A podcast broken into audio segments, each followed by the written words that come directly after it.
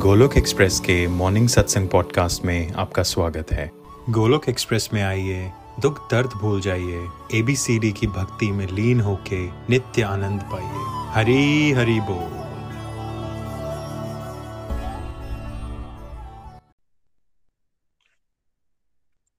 जय श्री कृष्ण चैतन्य प्रभु नित्यानंदा, श्री अद्वैत गदाधार श्रीवासदि गौर भक्त वृंदा।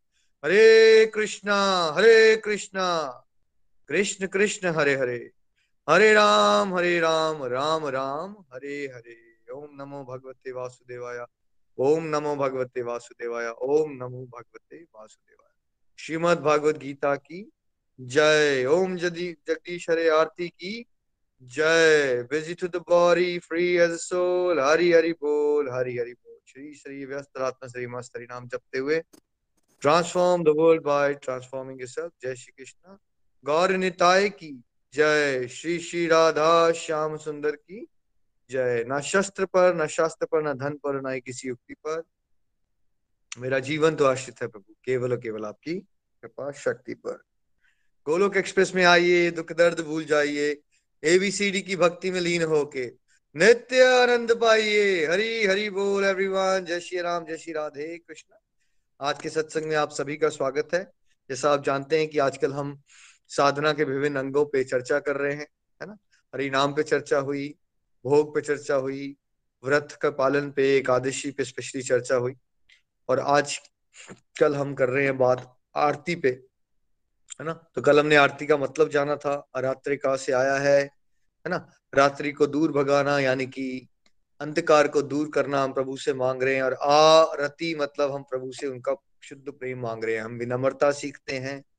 हम सारी सामग्री जो यूज़ करते हैं, हर एक सामग्री जो है, हर एक एक्शन जो होता है, वो सारे अपराश प्रकृति जो पाँच तत्वों से बना हुआ हमारा स्थूल शरीर प्लस हमारा सूक्ष्म मन, बुद्धि, अहंकार, सबको हम अल्टीमेटली भगवान के निछावर कर देते हैं, है ना? और आरती अगर हम सब मिलजुल के करेंगे घर में तो घर में जो वातावरण है, उसमें बॉन्डिंग बढ़ेगी पीस बढ़ेगी, है ना? और हमने समझा था कि एक तो थाल में करके आरती करने वाली होती है और दूसरी आरती गाने वाली होती है ना? तो गाने में बहुत सारी आरती हैं, जैसे ओम जय जगदीश हरे आरती के ही पैटर्न पे बहुत सारे वेरिएंट्स हैं। ओम जय जगदीश हरे आरती, विष्णु आरती भी है, उसमें लक्ष्मी माता जी की भी है, फिर उसमें शिव जी की भी है, इस तरह से लेकिन जो, आज जो मेनली हम चर्चा करने वाले हैं यूनिवर्सल आरती सबसे प्रचलित है, सरारे सनातन धर्म के फॉलोअर्स के लिए। तो क्या हम सब हिंदू हैं या हम सनातन धर्म को फॉलो करने वाले लोग हैं या हमारा धर्म वैदिक है? है ना? शब्द हम सब लोग हिंदू यूज़ करते हैं, वो मॉडर्न शब्द है। जब मुस्लिम मुस्लिम इन्वेजन हुई इंडिया में तो उन्होंने इंडस रिवर के आसपास जो लोग रहते थे, उनको हिंदूज कह दिया, वहाँ से हिंदुस्तान बन गया और हम हम लोगों ने अपने आप को हिंदू कहना शुरू कर दिया। है ना? हमारे शास्त्रों में हिंदू शब्द कहीं नहीं आता। हमारा धर्म सनातन धर्म है, वैदिक वैदिक फिलोसफी के फॉलोअर्स हैं हम लोग, है ना? तो जो सनातन धर्म को फॉलो करते हैं, उसमें जो ओम जय जगदीश हरे आरती है, इसकी अपनी एक इंपॉर्टेंस है है ना? तो ये 1870 में 1870 में पंडित जी थे, श्रद्धा राम फिलौरी जी, है ना?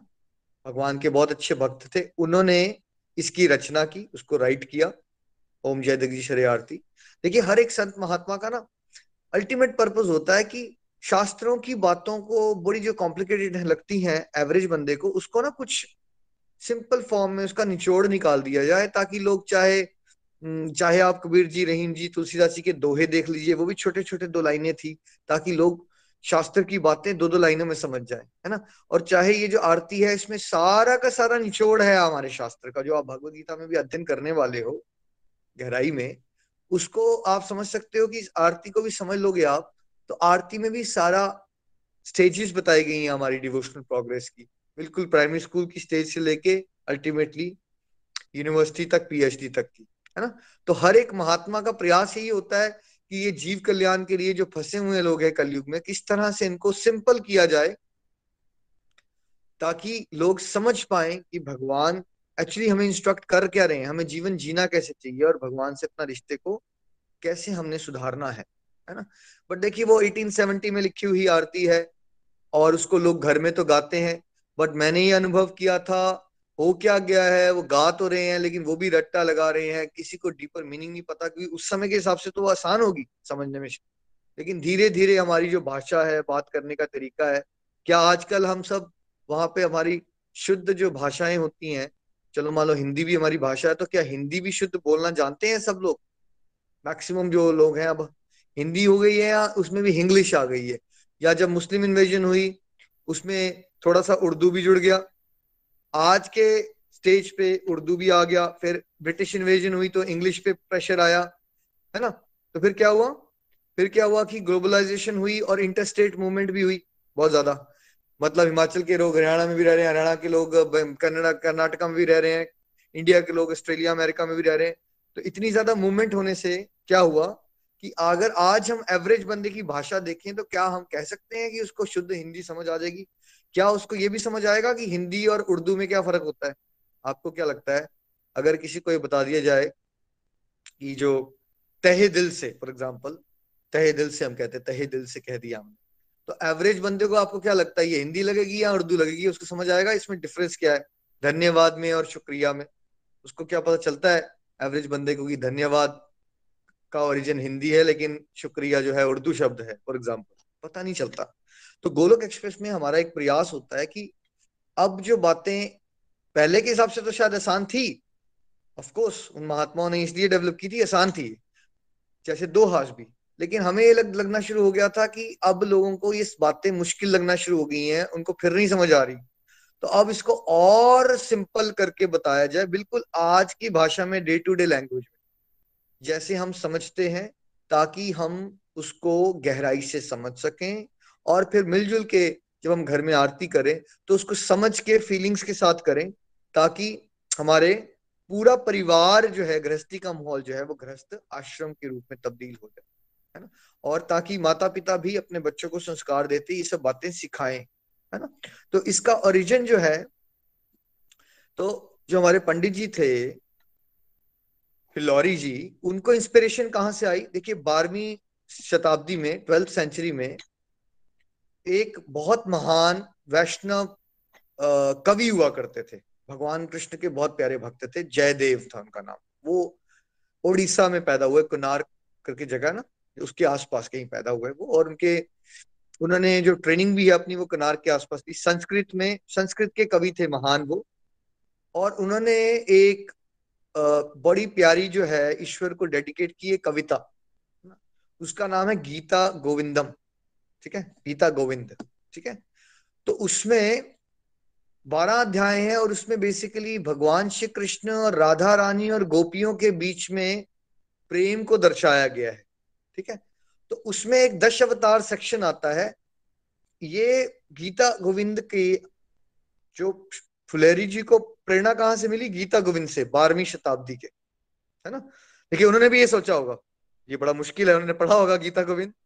बट है बड़ा इंपॉर्टेंट क्यों ना मैं इसका कुछ निचोड़ निकाल दूँ ताकि क्या हो सके?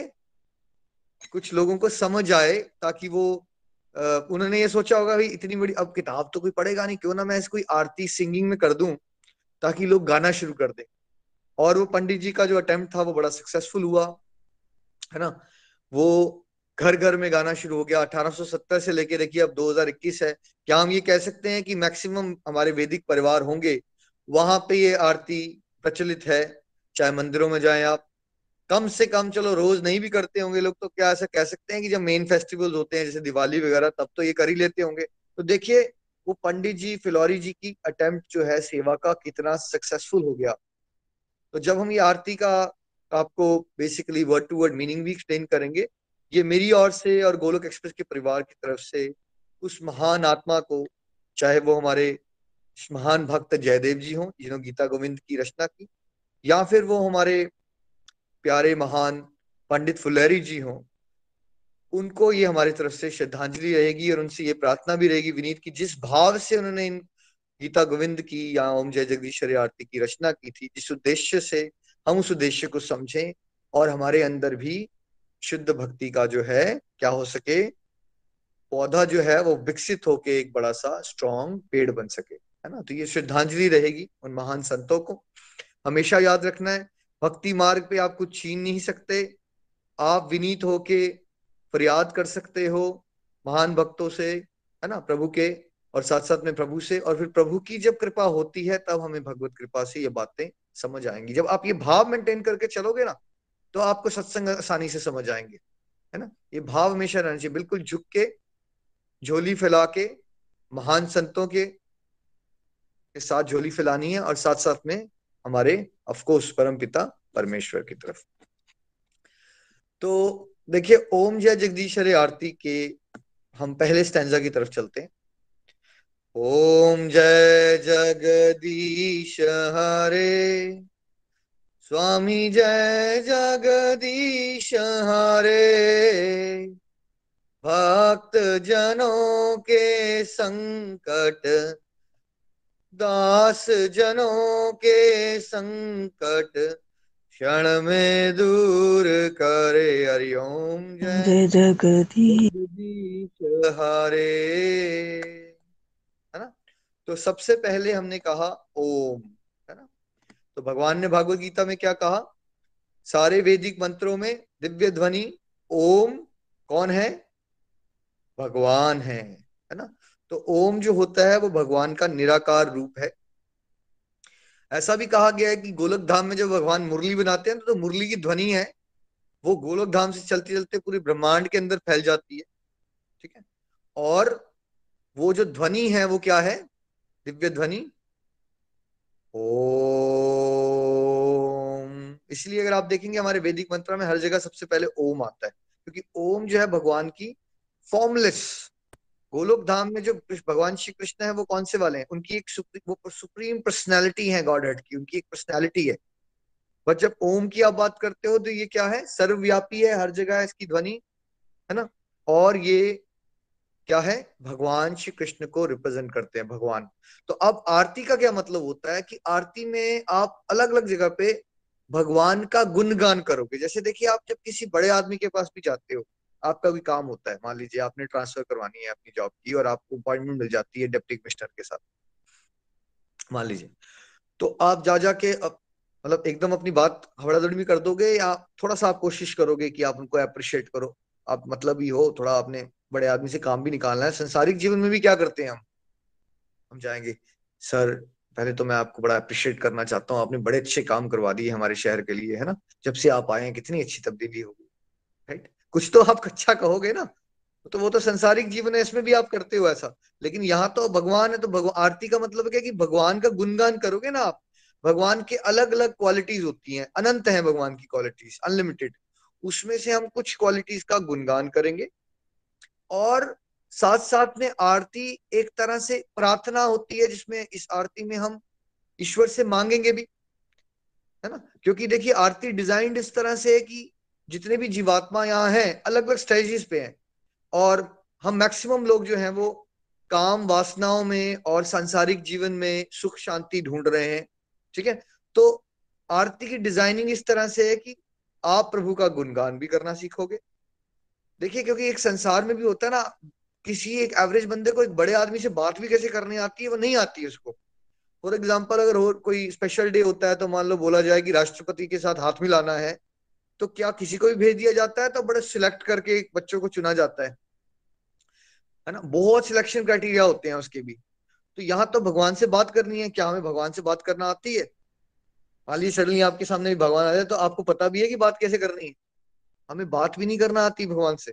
वी डोंट नो हमें बात कैसे करनी है राइट तो अब महात्मा जो होते हैं वो हमें तरीका बताते हैं कि उनको पता है कि भगवान से कैसे बात करनी है, भगवान को कैसे अप्रोच करना है हमने। तो कैसे भगवान का गुणगान भी होगा और विनीत होके कैसे गुणगान के साथ साथ हम अपनी फरियाद, अपनी डिजायर्स अपनी रिक्वेस्ट भी रखेंगे भगवान के। क्योंकि भगवान से मांगने का भी एक तरीका है ना। एक तरीका होता है। आप झगड़ा नहीं कर सकते हो। देर इज़ अ वे तो ये जो पूरी आरती डिजाइंड है, इसमें आप अपनी संसारिक डिजायर्स भी मांगोगे और बाद में धीरे धीरे जो है पंडित जी हमें ये भी सिखाएँगे कि संसारिक डिज़ायर से शुरुआत करते हो कोई बात नहीं, मैं धीरे धीरे अपनी जो डिज़ायर है वो मेटीरियलिस्टिक से स्पिरिचुअल की तरफ़ लेके जाओ इसमें हम ये भी सीखेंगे।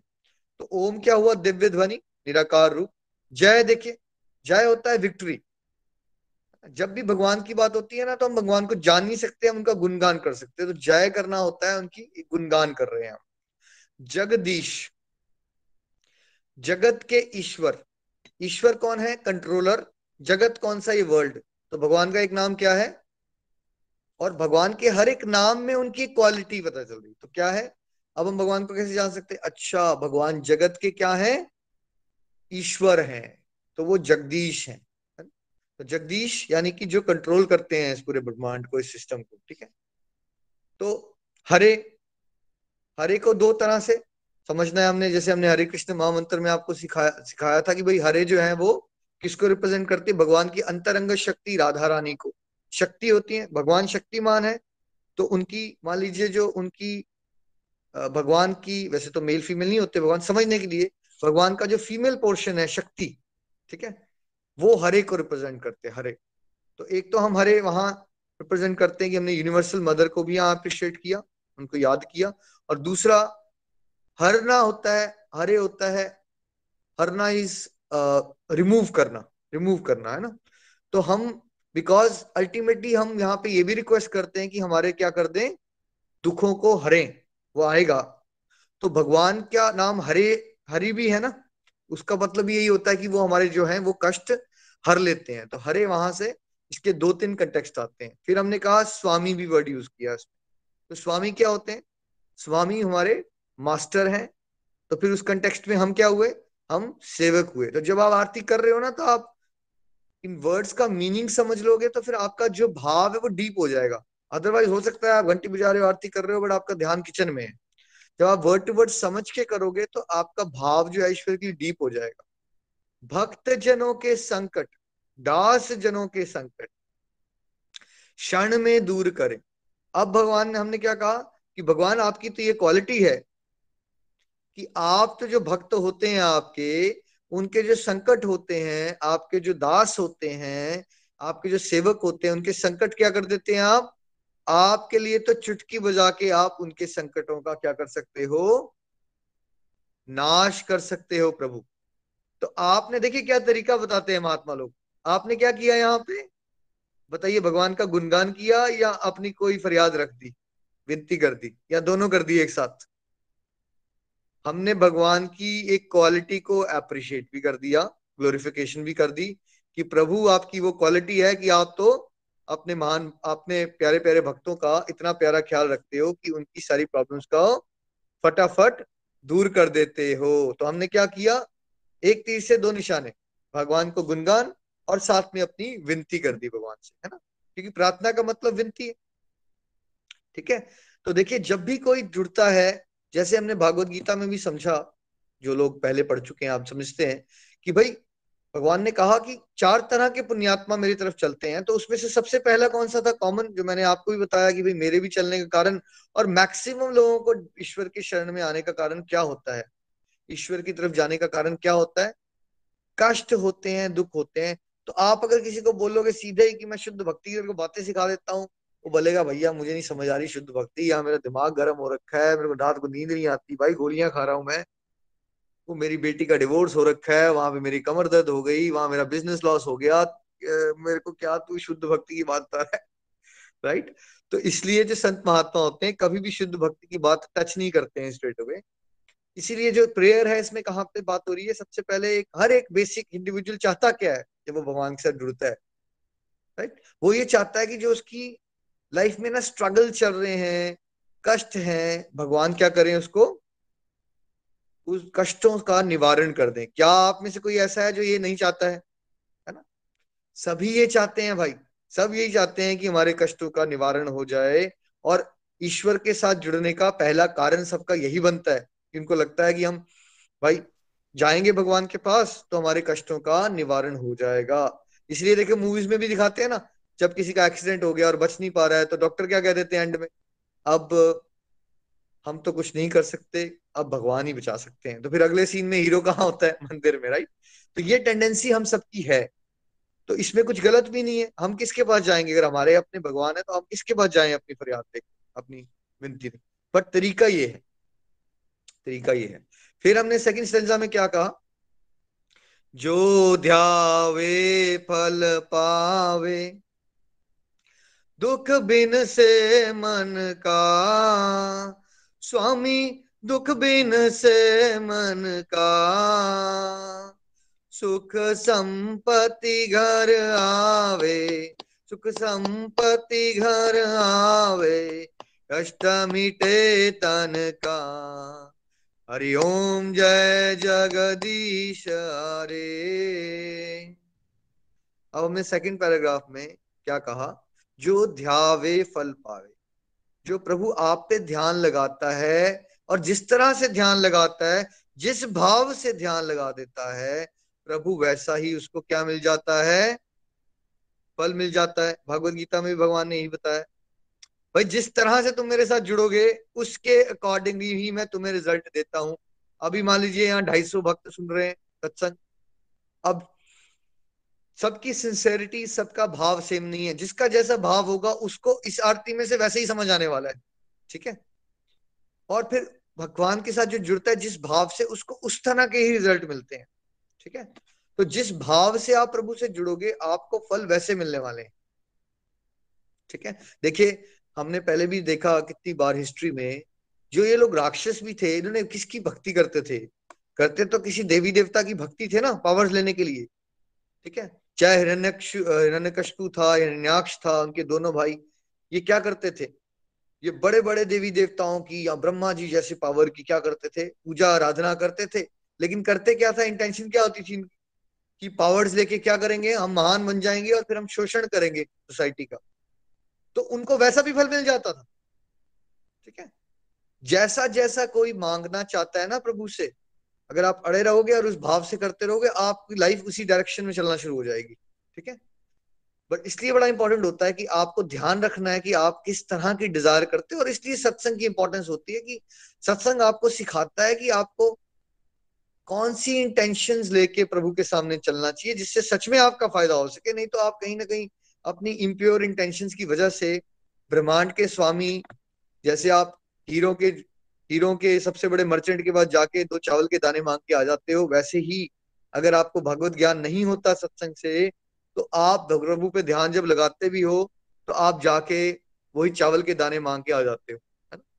तो जैसा आपका ध्यान होगा, जिस तरह से भाव से आप जुड़ोगे, प्रभु आपको उसके प्रकार से फल देंगे। देखिए, इसमें मैं अपना उदाहरण देता हूँ। पहले तो मेरा इंटेंशन यही था कि प्रभु थोड़ी शांति आ जाए यू नो लाइफ की टेंशन हो जाए ठीक दूर और क्या थोड़ा वेल्थी हो जाए और यू you नो know, वो सब हो गया और फिर धीरे धीरे फिर मेरे को डिज़ायर बढ़ना शुरू होगी कि प्रभु मुझे इतना अच्छा लग रहा है मैं इस ज्ञान को बांट सकूँ काश मैं आपकी सेवा कर सकूँ। भाव ऐसा आना शुरू हो गया। कोई योग्यता थी? कोई योग्यता नहीं थी। क्या कोई भगवत ज्ञान था? कोई भगवत ज्ञान नहीं था। क्या कोई ऐसे परिवार से आए थे जिन्होंने शास्त्र सिखाए थे आपको बचपन से? कोई नहीं था। लेकिन फिर बिकॉज़ भाव ऐसा आ गया कि प्रभु आपने तो मुझे इतना कुछ दे दिया। मैं तो डिप्रेशन में चला गया था, आपने मुझे डिप्रेशन से बाहर निकाल दिया। तो प्रभु, मैं संसार में कितने सारे लाखों करोड़ों लोग हैं, क्यों ना मैं आपकी सेवा करूँ और जिस तरह से आपने मुझे इस मुश्किल समय से निकाला, मैं लोगों को जोड़ के, उनको आपके साथ जोड़ूं और उनकी लाइफ में भी हेल्प हो सके। तो भाव ऐसा था ईश्वर से जुड़ने का। मैंने ध्यान इस तरह से लगाया कि मुझे इस तरह का फल मिले। तो देखिए आज क्या हो गया। 2000 देखिए, अपने आप चमत्कार कर दिया ना भगवान ने। 2008 में मैं खुद डिप्रेशन में था फॉरेन कंट्री में, और 2021 की आज बात कर रहे हैं हम।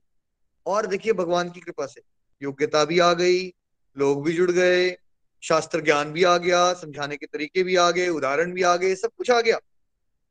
तो भगवान आपको फल वैसे देंगे जैसा आपका भाव होगा। इसलिए बड़ा इंपॉर्टेंट है अपना, आप अंदर चेक कीजिए कि आप भगवान से मांगते क्या हो। है ना? तो फिर क्या हुआ? दुख बिन से मन का। इसका क्या मतलब होता है? कि प्रभु, जब आपको कोई स्मरण करता है, जब आपका ध्यान लगाता है कोई तो फिर क्या हो जाता है? मन से क्या हो जाता है?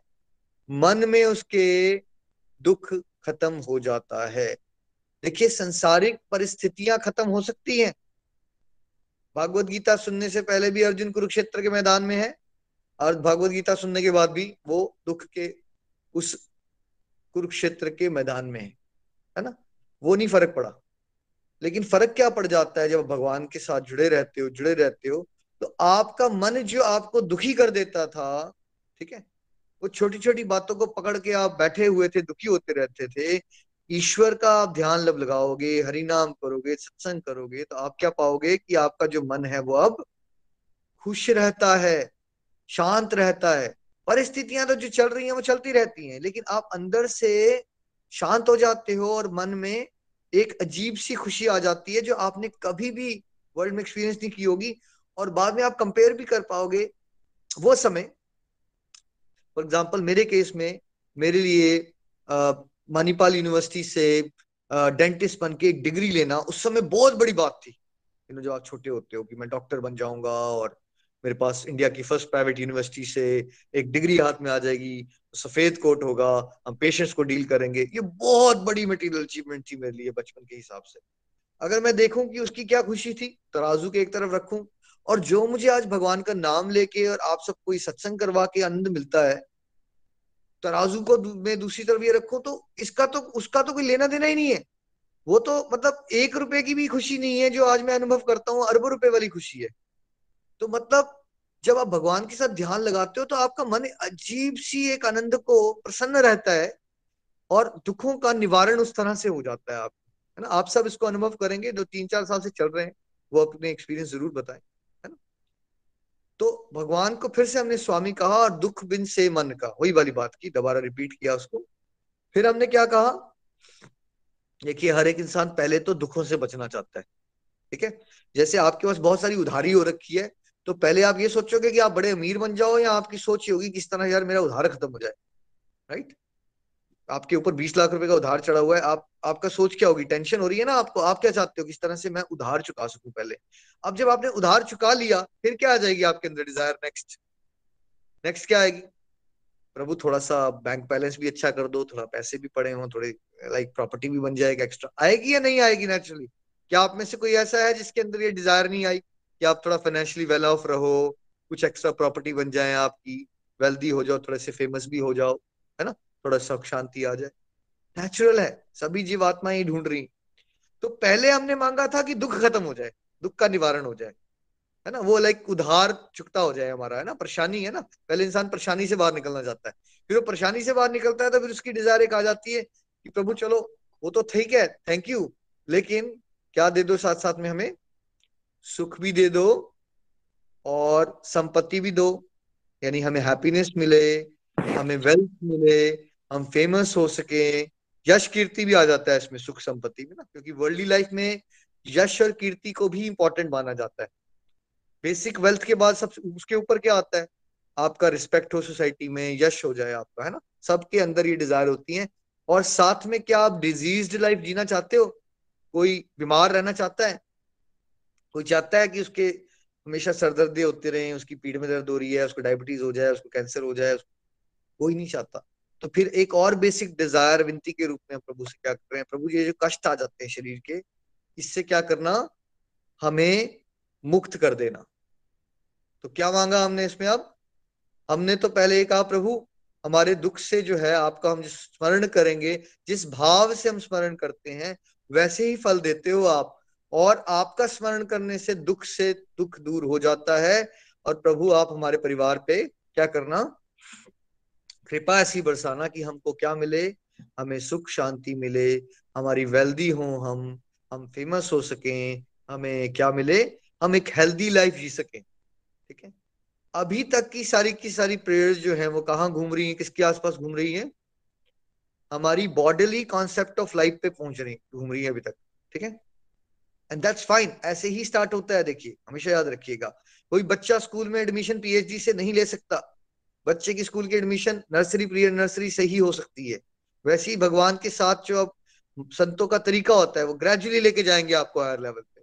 तो पहले के दो स्टेंजाज हमारे बेसिकली दुख निवारण के लिए और शांति, संपत्ति हेल्दी रहे, इस तरह की बेसिक डिजायर्स हम पहले दो स्टेंजाज में कर रहे हैं।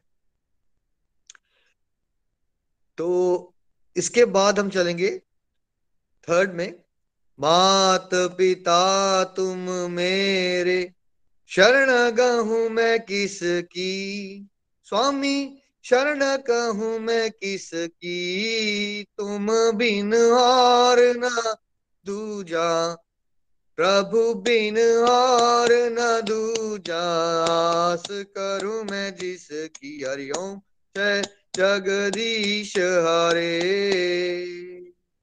अब हम कहा चल पड़े? अब अब संबंध की तरफ़ चल पड़े। अब संसारिक जीवन के लाभ से अब थोड़ा सा ऊपर उठे। अब आपने प्रभु के साथ अपने संबंध को रियलाइज़ किया। और क्या कहा? कि प्रभु, मेरे फादर भी आप हो, मेरे मदर भी आप हो। और आपके बिना आप, आपके अलावा कोई ऐसी पावर ही नहीं है जिसके मैं शरण में जा सकता हूँ। कोई भी ऐसी जगह नहीं। अगर आप संसार में किसी भी और पावर की शरण लेते हो, पैसे की प्रॉपर्टी की, आपकी पोजीशन की, रिश्तेदारों की तो क्या वो शरण है? या वहाँ से जूते ही पड़ेंगे आपको? वो शरण नहीं है भाई। एक ही शरण है, जहाँ आप फुली प्रोटेक्टेड रह सकते हो। जो द्रौपदी के चीरहरण के केस से हमने समझा था कि एक ही जगह थी, कोई नहीं बचा पाया था। ना उसके पति बचा पाए थे ना उसके वो राजा में बैठे हुए, भीषम पितामह बचा पाए थे, ना वहाँ पे गुरु बैठे हुए बचा पाए थे, ना उसका आत्म बल उसको बचा पाया था, जब उसने साड़ी पकड़ ली थी। उसको कौन बचा पाए थे? जब वो शरणागत हुई थी, है ना? तो हमेशा याद रखना है कि हम भगवान को हमेशा ये कहें और फील करें। चाहे आपके बैंक में बहुत पैसा भी हो, आप बहुत महान हो एमएलए हो, फलाना हो, निमकाना हो वो कभी आपकी भगवान के रिश्ते के बीच में नहीं आना चाहिए। याद क्या रहना चाहिए आपको? कि प्रभु, मैं आपके शरणागत हूँ, आप ही मेरी शरणों में कहा जाऊँगा और प्रभु? ठीक है? और हम क्या कह रहे हैं? आपके बिना मेरा कोई है ही नहीं। देखिए, संसार में हो सकता है आपके बड़े सारे रिश्तेदार हो बट आपको इंटरनल डिपेंडेंस अपनी रिश्तेदारों पे रखनी चाहिए प्रॉपर्टी पे रखनी चाहिए, या केवल और केवल भगवान पे ही रखनी चाहिए इंटरनल डिपेंडेंस आप। देखिए, सच ये है, हम सभी लोग विवश होते हैं। देखिए, मैं 2006 में यहाँ आया 2007 में मेरा एक्सीडेंट हो जाता है। मेरे पेरेंट्स के पास वीज़ा नहीं है पासपोर्ट नहीं है, वो एक्सीडेंट हो जाता है, अब वो बताइए मेरी वो मदद कैसे कर सकते हैं? लाइफ में इंसान ऐसी ऐसी सिचुएशन में फंस जाता है, आपके रिश्तेदार हो भी सकता है कि बहुत प्यारे हों और आपकी हेल्प भी करना चाहें बट क्या इंसान सामर्थ है कि वो हर एक चीज़ में इंसान की, दूसरे इंसान की हेल्प कर सके? है ना? क्या उसमें ऐसी कैपेसिटी है कि वो हेल्प कर सके?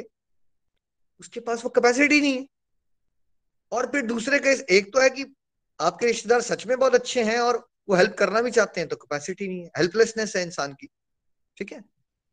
और आपका बेटा गया हॉस्टल में पढ़ने के लिए बेंगलोर वहाँ उसकी रैगिंग हो जाती है। आप रहते हो पठानकोट में, अब ये बताइए, आप उसकी मदद कैसे कर सकते हो? और वो ये डिपेंड हो जाए, मेरी मम्मा मेरी मम्मा मेरी मम्मा तो उसने तो आपके ऊपर शरण ले रखी है बट अब मम्मा क्या करे? वो पठानकोट में या वो बैंगलोर में रहता है। उसकी रैगिंग हो रही है, उसकी हरासमेंट हो रही है। बताइए उसको किसकी शरण में जाए वहाँ? तो ये आशा जो है ना, ये बात को याद रखना, तुम बिन और ना दूजा, ये बड़ा इंपॉर्टेंट है हमारी इंटरनल लाइफ के लिए। देखिए एक्सटर्नल लाइफ में आपको रोल प्लेस मिले होते हैं, आपने ये कहना नहीं शुरू कर देना। भैया, तुम तुम सब बाढ़ में जाओ, मेरे तुम नहीं हो। ये नहीं बोलना है, आपने समझना है, समझदारी से काम लेना बाहर से तो आपने सबसे तालमेल बनाना है, ठीक है? और किसी की गलती नहीं है ना। बहुत सारे लोग आपकी हेल्प करना भी चाहते हैं, बट इंसान विविश होता है। वो विवश है, उसकी अपनी कैपेसिटीज लिमिटेशन है उसकी, है ना? वो खुद ही अपने मन को नहीं संभाल पा रहा होता, वो दूसरे की क्या हेल्प करेगा? अब मान लीजिए किसी के घर में कोई डिप्रेशन में चला जाए तो क्या उसका परिवार चाहता है वो डिप्रेशन में जाए, या वो चाहते हैं कि निकल जाए वो डिप्रेशन क्या चाहता है परिवार क्या चाहता है उसका? मैक्सिमम केसेस में। चाहता तो है वो निकल जाए। बट भाई, उनको पता ही नहीं है डिप्रेशन क्या है। उनको कैसे, उनको ये नहीं आता उसको डिप्रेशन से बाहर से कैसे निकाले। तो ये भाव रखना हमें बहुत ज़रूरी कि तुम बिन और ना दूजा। है ना? भगवान के अलावा हमारा कोई नहीं है। क्योंकि जितने भी रिश्ते, नाते हैं, जो भी है प्रॉपर्टी है बैंक बैलेंस है, ये सब क्या है? ये नश्वर है। एक ही परमानेंट संबंध है हमारा। वो कौन है? जितना जल्दी हम इस बात को समझे वो है हमारा और हमारे प्रभु का रिश्ता। तो इसलिए यहाँ पे क्या आरती हम कह रहे हैं कि तुम बिन और न दूजा, आस करूँ मैं जिसकी। कोई है ही नहीं मेरा, मैं किसी से, किससे आस करूँ? किससे आशा लगाओगे आप? आशा आप किससे लगाओगे? मान लीजिए लड़की की शादी हो जाती है, वो अपने ससुराल चली गई। ठीक है, उसको बड़ा सुख मिलता था, परिवार में मम्मा उसके हिसाब से काम कर देती थी, अब उसके ऊपर रिस्पॉन्सिबिलिटी बढ़ गई। ठीक है, उसको अपने घर के काम करने पड़ रहे हैं अलग अलग तरह से। उसको मैनेज नहीं करना आ रहा लाइफ कैसे मैनेज करेगी। तो वो बताइए कि वो अपनी मदर से फ़ोन पे रहते, रोती भी रहेगी, मेरी लाइफ में ये मुश्किल हो रही है, मुझे सुबह से एक्सपेक्ट किया जाता है कि मुझे सुबह उठा भी दिया जाता है, मुझे घर भी चलाना पड़ रहा है, आजकल कोविड में बाई भी नहीं आती, मम्मा तो मुझे काम भी करना पड़ रहा है। क्या वो ऐसी बातें करती रहेगी तो क्या उसका दुख दूर हो जाएगा? क्या उसकी गृहस्थी में वो डील करना सीख जाएगी अपने स्ट्रगल्स को? ठीक है, वो नहीं डील करेगी। लेकिन अगर उसके अंदर ये भाव आ जाए कि प्रभु आप ही मेरे हो और मैंने आशा आपसे करनी है, इस केस में उसने आशा किससे की? इस केस में उसने डॉटर ने आशा की हुई है मदर से। मदर भी क्या करे? उसको दुख तो ज़रूर होगा बट उसको ये भी समझ है यार हम सब आते हैं, अपनी लाइफ में स्ट्रगल तो करना ही पड़ता है। वो कुछ कर नहीं सकती उसके लिए। ठीक है? तो हमने इस आरती में बेसिकली भगवान को हमने कहा इस पार्ट में कि प्रभु आप ही मेरे फादर हो, आप ही मेरे मदर हो और ट्रू सेंस में देखिए, वही हमारे फादर और मदर हैं। और वही एक ऐसी शरण है जो परमानेंट डिवाइन प्रोटेक्शन देगी आपको। जहाँ कोई भी आपका फंडा फेल नहीं हो सकता। बाकी कोई भी चीज़ फेल हो सकती है। भगवान का बैकअप कभी क्या नहीं हो सकता? फेल नहीं हो सकता। तो तुम बिन और न दूजा, आस करूँ मैं जिसकी। तो हमने हमेशा आशा किससे लगा के रखनी है? आशा किससे लगा के रखनी है? संसार में आप कहीं भी आशा लगा के रखोगे, उसको दुराशा कहते हैं। वो आपके दुख का कारण बनेगी। आप किसी को ब्लेम नहीं कर सकते इसके लिए। अगर आपने संसार में किसी से भी आशा रखी किसी चीज़ की, वो कभी ना कभी आपके दुख का कारण बनेगी। इसलिए संसारिक जीवन को कैसे जीना है? सबसे आशा लगा के ना निष्काम होके, प्रभु की ओर अपना प्रेम बढ़ाते हुए, प्रभु से आशा करते हुए संसार में सेवा भाव से कार्य करते हुए, तब तो हम खुश रह सकते हैं। अभी हम कर रहे हैं कि संसार से आशा लगाई हुई है और प्रभु के पास जाते हैं कि प्रभु, आप हमारी संसारिक आशाएँ जो हैं वो क्या कर दीजिए? पूरी कर दीजिए। इसको हमने चेंज करना है। हमने सारी आशा किससे लगानी है? आपको लाइफ में कोई भी प्रॉब्लम आ रही है फाइनेंशियल प्रॉब्लम है तो किसके पास जाओ? भगवान से बातें करो। ठीक है? कोई बात नहीं, अभी आप निश्चित भक्ति की बात नहीं कर सकते स्टार्टिंग में। जहाँ भी हो आप जो भी इशू आ रहा है आपको। क्या बहुत सारे इश्यूज़ ऐसे होते हैं जो हम किसी के साथ शेयर कर सकते हैं? कुछ ऐसी चीज़ें आपकी गृहस्थी में चल रही होंगी क्या आपको कंफर्टेबल लगेगा कि आप किसी को कॉल करके अपनी बातें करो? हो सकता है आप में से किसी के बिज़नेस में कुछ ऐसा हो रहा हो जो आप किसी के साथ नहीं आप, आपको लगता है मैं घर में आगे वाइफ को भी बोलूँगा उसको भी टेंशन ना हो जाए फिर बच्चों का भी घर में माहौल ना खराब हो जाए। संसार में हम सब बहुत सारी ऐसी प्राइवेट स्ट्रगल से गुजर रहे होते हैं, जो हम किसी के साथ शेयर नहीं कर सकते। हम किसके साथ शेयर कर सकते हैं, लेकिन वो बातें हम प्रभु से शेयर कर सकते हैं तो प्रभु से बातें करना शुरू कर दीजिए। आपको पंजाबी में कंफर्टेबल हो तो पंजाबी में बात कीजिए। आप चंबियाली में कंफर्टेबल हो चंबियाली में बात कीजिए। आपको हरियाणवी आती है हरियाणवी में बात कीजिए। आप तेलुगु बोलते हो तो तेलुगु में बात कीजिए। बस प्रभु से प्यार से बातें कीजिए और यही बातें कीजिए, जो यहाँ पे पंडित जी हमें सिखा रहे हैं। प्रभु, आप ही मेरे फादर हो, आप ही मेरी मदर हो। मैं आपकी शरण में हूँ और आपकी मेरा मेरा कोई नहीं है। इस भाव में हमने पूरा जीवन जीना है। ओम जय जगदीश्वर आरती की, जय श्रीमद भागवत गीता की, जय। हरे कृष्णा हरे कृष्णा, कृष्ण कृष्ण हरे हरे। हरे राम हरे राम राम राम, हरे हरे। हरी हरि बोल जी, हरे हरि बोल। Nitin ji. Hare Krishna Hare Krishna Krishna Krishna, Hare Hare. Hare Ram Hare Ram Ram Ram, Hare Hare. Thank you so much Nikhil ji बहुत ही प्यारा सत्संग आज का। ओम जय जगदीश, हरे आरती का ओरिजिन कहाँ से हुआ? उसके बारे में आपने बताया, कैसे बारहवीं शताब्दी के एक गीत गोविंद नामक ग्रंथ से श्रद्धा राम फिलोरी जी कैसे इंस्पायर हुए? और 1870 में ओम जय जगदीश हरे आरती की रचना उन्होंने की और बड़ी सरल भाषा में उन्होंने ये रचना की ताकि बड़े आसानी से, बड़े सिंपल शब्दों में हम भगवान की स्तुति भी कर सकें और भगवान के साथ स्टेप बाय स्टेप आगे भी बढ़ सकें। आज आपने तीन स्टैंडर्स जो शुरू के हैं, उनके बारे में वर्ड टू वर्ड एक्सप्लेनेशन देने की कोशिश की और मुझे पूरा विश्वास है कि बहुत सारे डिवोटीज को इसकी अच्छे से क्लैरिटी भी हुई है और और अच्छे भाव के साथ हम भगवान के साथ जुड़ने का प्रयास भी कर सकेंगे। ओम जय जगदीश, हरे आरती के शुरू के जो स्टेंजाज हैं, वो basically body conception of life जिसमें हम सब लोग जी रहे हैं, वहाँ से शुरू होकर धीरे धीरे धीरे हमें अध्यात्म की आगे की स्टेजेस की तरफ़ लेकर जाते हैं। यहाँ हम स्टार्ट करते हैं, जैसे कि आज आपने बताया, हम स्टार्ट करते हैं,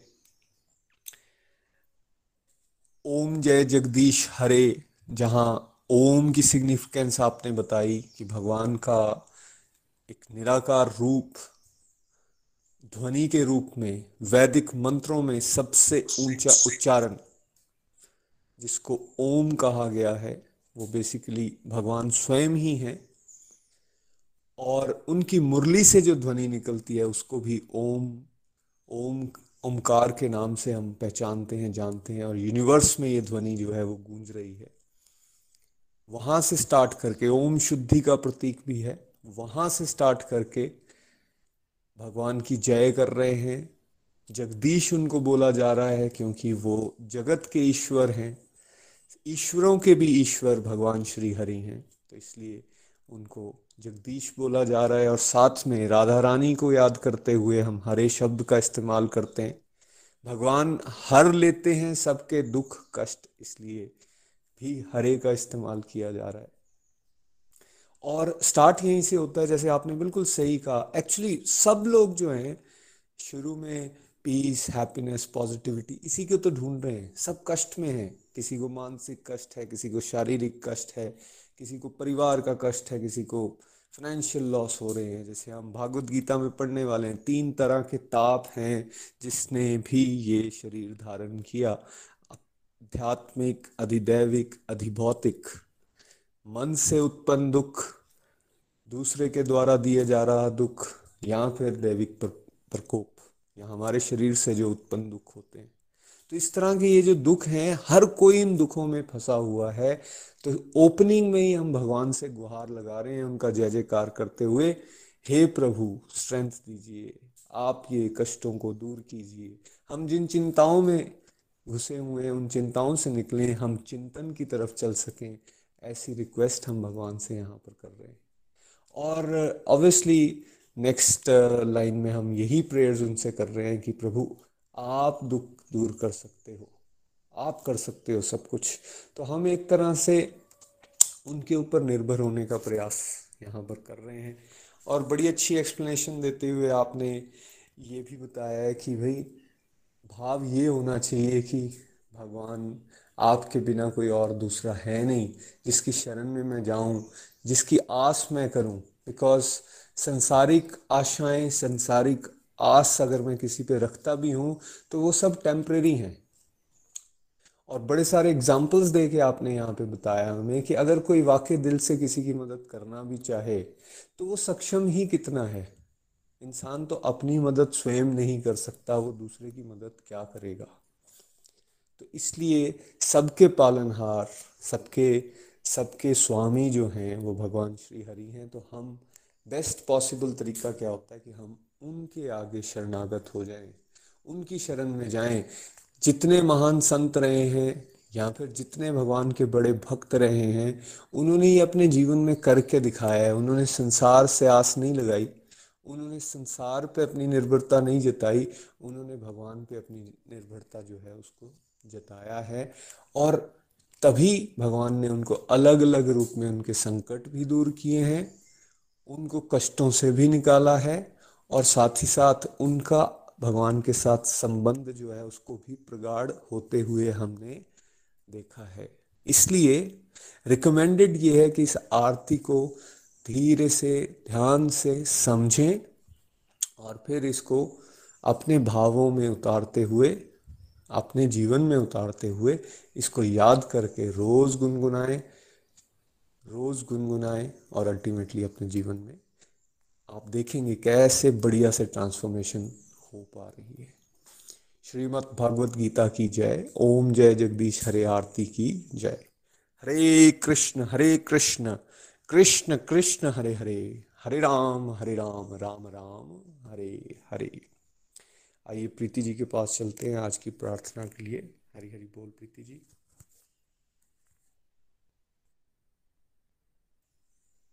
हरी हरी हरी बोल, हरी हरी बोल। बहुत ही ब्यूटीफुल रहा आज का सत्संग thank you Nikhil ji Nitin ji for the wonderful guidance Hari Hari बोल। चलिए प्रेयर्स की तरफ़ चलते हैं। सबसे पहली प्रेयर हमें सुनील जी और उनकी फैमिली के लिए करनी है। फिर रचना सूद जी हमारे साथ उनकी डॉटर की गुड हेल्थ के लिए हमें प्रेयर्स करनी है। मीरा बलोरिया जी की फैमिली के लिए, ईशा गांधी जी के लिए, मोनिका जी के लिए, नेहा जी के लिए, मीनू महाजन जी की भुआ की फैमिली के लिए, पिंकी कांच जी के हस्बैंड कुलदीप जी की गुड हेल्थ के लिए, सुमन सोनी जी की गुड हेल्थ के लिए और नीलम तेजा जी हमारे साथ, उनके ब्रदर इन लॉ की गुड हेल्थ के लिए जो है वो हमें प्रेयर्स करनी है। हरे कृष्णा हरे कृष्णा, कृष्ण कृष्ण, हरे हरे हरे राम हरे राम राम राम, हरे हरे, हरी हरि बोल। हरी हरि हरी हरी बोल। Thank you so much Preeti ji. Hare Krishna Hare Krishna Krishna Krishna, Hare Hare. Hare Ram Hare Ram Ram Ram. Hare Hare. सभी इन डिवोटीज और उनके फैमिली मेंबर्स के लिए प्रेयर्स बहुत ताकतवर हैं फ्रेंड्स प्रेयर्स हमेशा याद रखना है। खुद के लिए भी करें और इन सब के लिए करें। एक माला जब आप करते हैं तो एक माला स्पेशली इनको डेडिकेट आप करें। ताकि इनको स्वास्थ्य लाभ हर तरह से हो सके। हरी हरी बोल, हरी हरी बोल। आइए रिव्यूज़ के लिए चलते हैं और सबसे पहले आज नीरज जी हैं हमारे साथ पठानकोट से। हरी हरी बोल नीरज जी।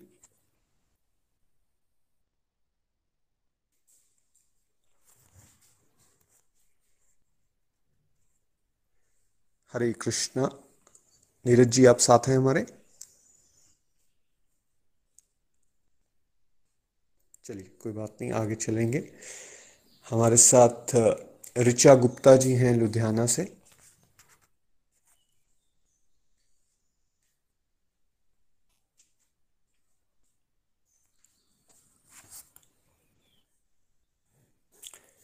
अनीता जी हैं जम्मू से। अनीता जी। जय श्री कृष्ण एवरीवन आज का जो सत्संग वो बहुत ही आनंददायक और बहुत ही दिव्य। मिलकर आरती करते हैं। फ्रेंड्स आरती हम करते तो थे, लेकिन भाव नहीं थे। जब इसका मीनिंग समझ में आया, हमने समझा कि आरती किस लिए की जाती है। हमें होता था कि फेस्टिवल्स हैं तो ऐसे मदर फादर करते थे, या दादा दादी करते थे।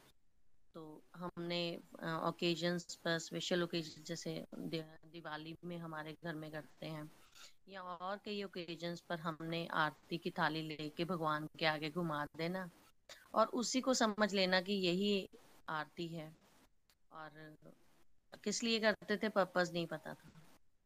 अब समझ में आया कि जो हम आरती करते हैं और जो साथ में वर्डिंग गाते हैं, उनके बहुत गहरे मायने हैं हमारी लाइफ में।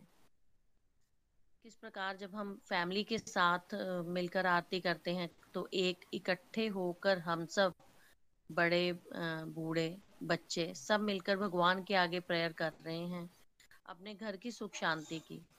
सबसे पहले हम प्रेयर करते हैं कि भगवान हमारे दुखों को दूर कर दो, क्योंकि जब हम वर्ल्डली लाइफ में जुड़े हैं तो सबसे पहले हम अपने बारे में सोचते हैं। हम अपनी छोटी छोटी परेशानियों को जो है वो हमें लगता है कि वो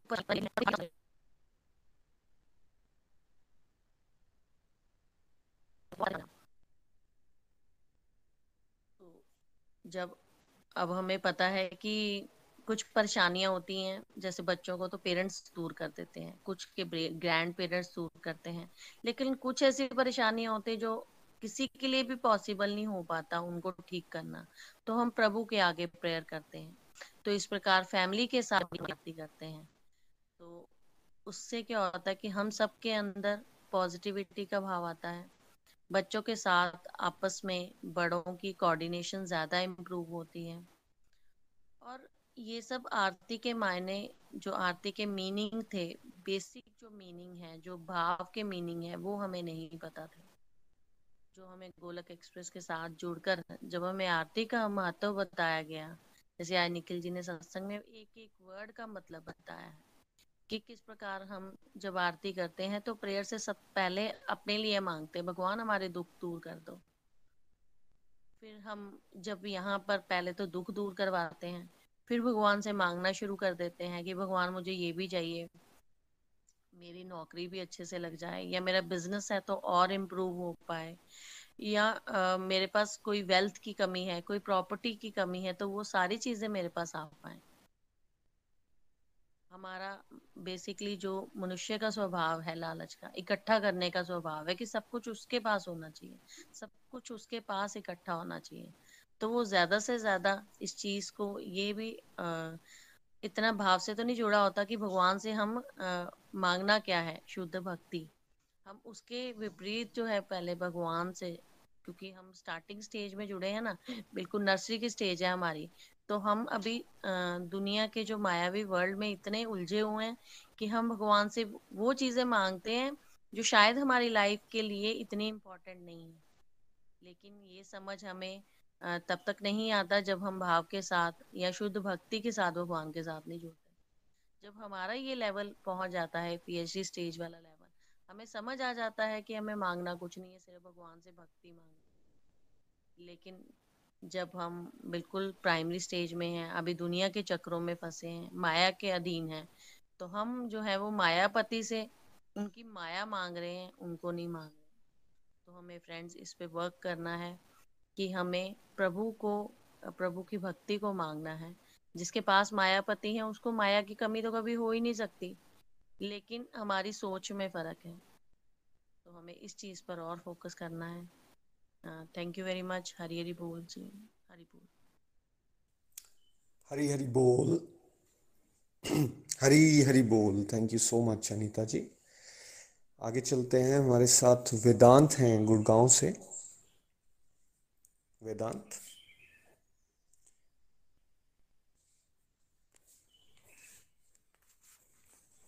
चलिए चंबा से ईशा सोनी जी हमारे साथ हैं। ईशा सोनी जी।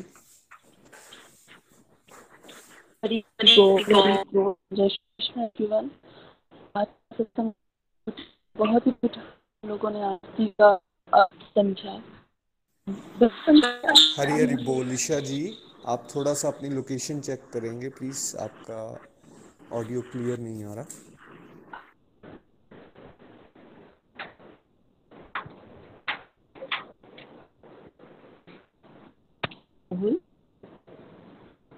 हरी बोल हरी बोल।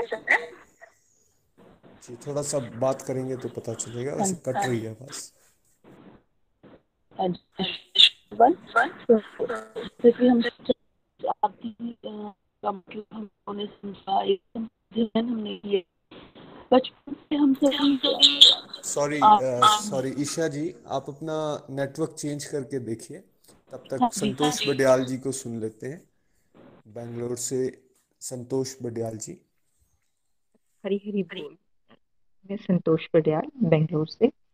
आज का सत्संग बहुत ही प्यारा ऐसे ही अगर कहूँ तो आरती जैसे हमें आरती पहले हम करते थे धार्मिक तरीके से। ओनली आरती हमारा मतलब था थाली में हमने फूल रखे, आरती रखी और हमने भगवान जी के आगे शब्दों का, शब्दों को यूज़ किया, बस। अब हमने गोरख एक्सप्रेस में आके हमने ये जाना है कि आरती क्या है।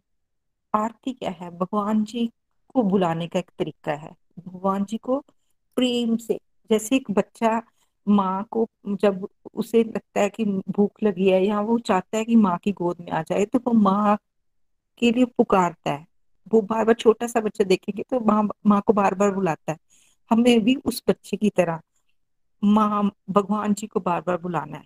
और वही भाव जो है ना, पहले तो हम बिना भाव के करते थे। आरती का मतलब ही हमारे लिए यही था कि बस हमें नहाए, आरती, भगवान जी के आगे थाली रख के जोत जगा के कर लिया।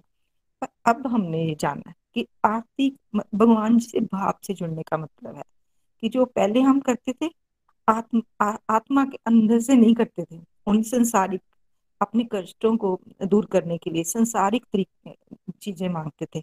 और अब हमने ये जाना है कि हमने भगवान जी से भगवान जी के साथ जुड़ना जुड़ने का वो साथ मांगना है भगवान जी के भगवान जी से। और जैसे भगवान जी एक फॉर्मलेस जो रूप है, वो है ओम। ओम ओम भगवान जी की फॉर्मलेस रूप सर्वव्यापी जो जय श्री कृष्ण हमारे हैं। ओम की ध्वनि जो है, वो ही हमें अंदर से जब हम फ़र्स्ट ओम बोलते हैं तो भगवान जी को एक तरह से हमने पुकार लिया। तो भगवान जी हमारे, एक कदम हम बढ़ते हैं तो भगवान जी तो हमारी तरफ़ दस कदम बढ़ते हैं। तो पहला शब्द हमारा ओम। जय भगवान जी से मिल भगवान जी को हम बुलाते हैं। पर देखिए निखिल जी ने बहुत ही अच्छे तरीके से हमें ये बताया कि हम किसी को जब बुलाना है हमें किसी के पास हम जाते हैं कोई काम के लिए तो हमें उनको अप्रिशिएट करना है। तो वो अप्रिशिएशन हमारी तरफ़ से भगवान जी को ओम जय जगदीश हरे के रूप में हमें हमें करनी है। और फिर हम अपनी आगे उन, उनके आगे अपनी डिमांड्स रख देते हैं। डिमांड्स वो डिमांड्स जो कि हम संसारिक मांगते थे पहले, कि भगवान जी, आप मेरे को ये कर दो, मेरी अच्छी स्टडी कर दो। पहले स्टार्टिंग में तो हम यही कहते थे, भगवान जी, आप अच्छे मार्क्स में पास कर दो। जब ये हुआ तो भगवान जी हमें अच्छे अच्छे कॉलेज में एडमिशन दिला दो। ये सारी संसारिक चीज़ें हम मांगते थे भगवान जी से। कष्ट हर लो हमारे। तो अब भगवान जी से हमें आंतरिक रूप से जुड़ना शुरू हुए हैं हम, जब से हमने ये आरती का भाव हमने समझा है। तो भगवान जी हमें ये भी, इस आरती के माध्यम से हमें ये भी समझ आ रही है कि भगवान जी के आगे बस हमने एक भाव भाव के साथ जुड़ जाना है, एक छोटे बच्चे की तरह हमने भगवान जी के साथ जुड़ जाना है। बस हमने आगे, उनके आगे अपनी वो डिज़ायर रख देनी है कि भगवान जी आप हमें अपनी शरण में ले लो, वो शरण हमने मांगनी है तो प्रोटेक्शन मिल जाएगी। जैसे एक बच्चा जब माँ की गोद में या पापा के पास आ जाता है तो कहीं भी हो उसको वो डर नहीं होता कि वो डर, ये फीलिंग ही नहीं होती कि कहीं मैं गुम जाऊँगा, क्योंकि वो अपने माँ बाप की उंगली पकड़े हुए होता है। ऐसे ही हमने भगवान की उंगली को पकड़ना है। भगवान जी को जब, भगवान जी के साथ हम जुड़ जाएँगे ना तो वो सरेंडर भाव अपने अंदर ले आएँगे तो भगवान जी हमारे सारे कष्टों को हरने वाले हैं। वो हमने इस आरती के माध्यम से हमने जाना कि बस हमने वो भगवान जी को अपने वो भाव से जुड़ना है भगवान जी के साथ कि आ, हर कष्ट भगवान जी आप हमारा हर लो। वो भाव जैसा हमारा भाव होगा वैसे ही हमें मिल वो फल दे देंगे। जैसे आपने हमें निखिल जी बहुत ब्यूटीफुली हमें बताया कि राक्षस राक्षस जैसे मांगते थे कि वो दूसरों का कल्याण नहीं मांगते थे। दूसरों को वो डिस्ट्रॉय करना चाहते थे। तो उनको वही भाव अगर उन्होंने प्रार्थना की, भगवान जी के साथ जुड़े तो उनको वो सब चीज़ें मिली। पर हमने वो नहीं करना। हमने कल्याण के लिए, संसार के कल्याण के लिए हमने चीज़ें मांगनी है। जैसे हमारी अभी आर, जब से हम गोलक एक्सप्रेस में जुड़े हैं, हमने ये भी चेंजेस देखी। हम क्या मांगते थे? पहले तो हम अपनी अपनी डिज़ायर रखते थे भगवान जी के आगे। भगवान जी, हमारी ये डिज़ायर पूरी कर दो, ये डिज़ायर पूरी कर दो, हम इतना प्रसाद चढ़ाएँगे। अब क्या हुआ है? अब हम भगवान जी से डिवोशन मांग रहे हैं, भगवान जी से भक्ति मांग रहे हैं। भगवान जी से कोरोना कोरोना से पीड़ित लोग जो है, उनका भगवान जी से हम चाहते हैं कि कोरोना खत्म हो जाए। हम, हमारे भाव चेंज हुए हैं आरती के। पहले ये सब क्या हुआ? ये हमारा एक, हमारा मेंटल स्थिति जो थी ना हमारी, जो हम संसारिक चीज़ें मांग लेते हम अब दूसरों के कल्याण के लिए मांगते हैं। तो हमें अपनी डिज़ायर जैसी भी होगी भगवान पूरी करेंगे, पर हमने अपनी डिज़ायर देखनी है कि क्या हम करेक्ट डिज़ायर कर रहे हैं भगवान जी से जुड़ने के लिए, भगवान जी से जुड़ने के लिए और कल्याण के लिए, समाज के कल्याण के लिए हम अपनी डिज़ायर रखें। तो भगवान हमें प्रोटेक्शन दे देंगे। वो प्रोटेक्शन हम सबने देखी अपने जीवन में। जब हम आप, भाव से जुड़े हैं ना भगवान जी से तो हम, हमने फ्रेंड्स ये प्रोटेक्शन देखी है अपने जीवन में। कितनी प्रॉब्लम्स हमारी लाइफ में आ रही हैं। पर अब अब हमें डर नहीं लगता। अब हमें ये लगता है कि भगवान जी हमारे साथ है ना, वो हमारे सारे दुखों को हर लेंगे। तो हमें बस एक, आपने जैसे हमें बताया कि वो श्रद्धा, प्रेम और विश्वास वाला रिश्ता भगवान जी के साथ बनाना है। तो ये फ़र्स्ट स्टेज से हम, कैसे हम धार्मिकता से आध्यात्मिकता की तरफ़ जाने की ये ये हमारी आरती के माध्यम से हम जाएँगे। Thank you so much Nikhil ji बहुत ही प्यारा सत्संग निखिल नितिन भैया जी ब्यूटीफुली सत्संग आपने हमें करवाया। हरी हरी बोल। Thank you so much Hari Hari बोल संतोष जी। धन्यवाद। बहुत आनंद आया आपको सुन के। आगे चलते हैं। ईशा जी के पास दोबारा। ईशा जी हरी हरी बोल। हरी हरी बोल। जय श्री कृष्ण एवरीवन तो आज आज का सत्संग बहुत ही ब्यूटीफुल आरती का अध्ययन हमने किया। आरती का अर्थ ही है अंधकार से प्रकाश की तरफ़ ले जाना। बहुत ही वंडरफुली निखिल जी ने हम लोगों को एक एक शब्द का अर्थ समझाया। और आरती बचपन से करते आ रहे हैं, पर वो एक रटे रटाए तरीके से कि बस गाना है। उसका मतलब तो समझ ही नहीं था कि क्या है। बस ये था कि हम आरती गा रहे हैं। आरती की थाली भगवान जी के आगे घुमानी है। और बस, लेकिन वो इंटरनली हम क्या भगवान जी से बात कर रहे हैं, क्या कम्युनिकेशन हम लोगों की हो रही है, वो हम लोगों ने यहाँ पर आकर के सीखा। आज फिर से एक बार हम लोगों ने अध्ययन किया आरती का और बहुत ही वंडरफुली आरती को बनाया गया है कि कैसे हम लोग स्टार्टिंग में जब भगवान जी के साथ जुड़ते हैं तो केवल मांगने के तौर पर जुड़ते हैं कि हमें ये चाहिए, हमें ये हासिल करना है, हमें ये दे दो। जैसे एक छोटा बच्चा अपने पेरेंट्स से केवल माँगता है कि, मम्मा, मेरे को टॉफ़ी चाहिए भूख लगी है। हर एक चीज़ के लिए वो डिपेंडेंट है। लेकिन धीरे धीरे जब वो बड़ा होता है और एक समझ उसमें आती है और उसे लगता है कि कुछ एक रिस्पॉन्सिबिलिटीज़ हैं और हमेशा मांगना नहीं है केवल पेरेंट्स से, उसी तरीके से ये जब भाव इस आरती में आना शुरू होते हैं कि हाँ वो हमारे परम पिता परमात्मा है, हम हम केवल उन्हीं के आगे अपनी झोली फैला सकते हैं। और हम टोटली डिपेंडेंट हैं उनके ऊपर। हम किसी और से नहीं मांग सकते। लेकिन साथ ही साथ हम लोगों के कुछ एक फ़र्ज़ भी हैं उनके लिए अपने परिवार के लिए और हम लोगों को केवल उनसे मटेरियल चीज़ें ही नहीं मांगनी है। हम लोगों को उनसे आशीर्वाद लेना है।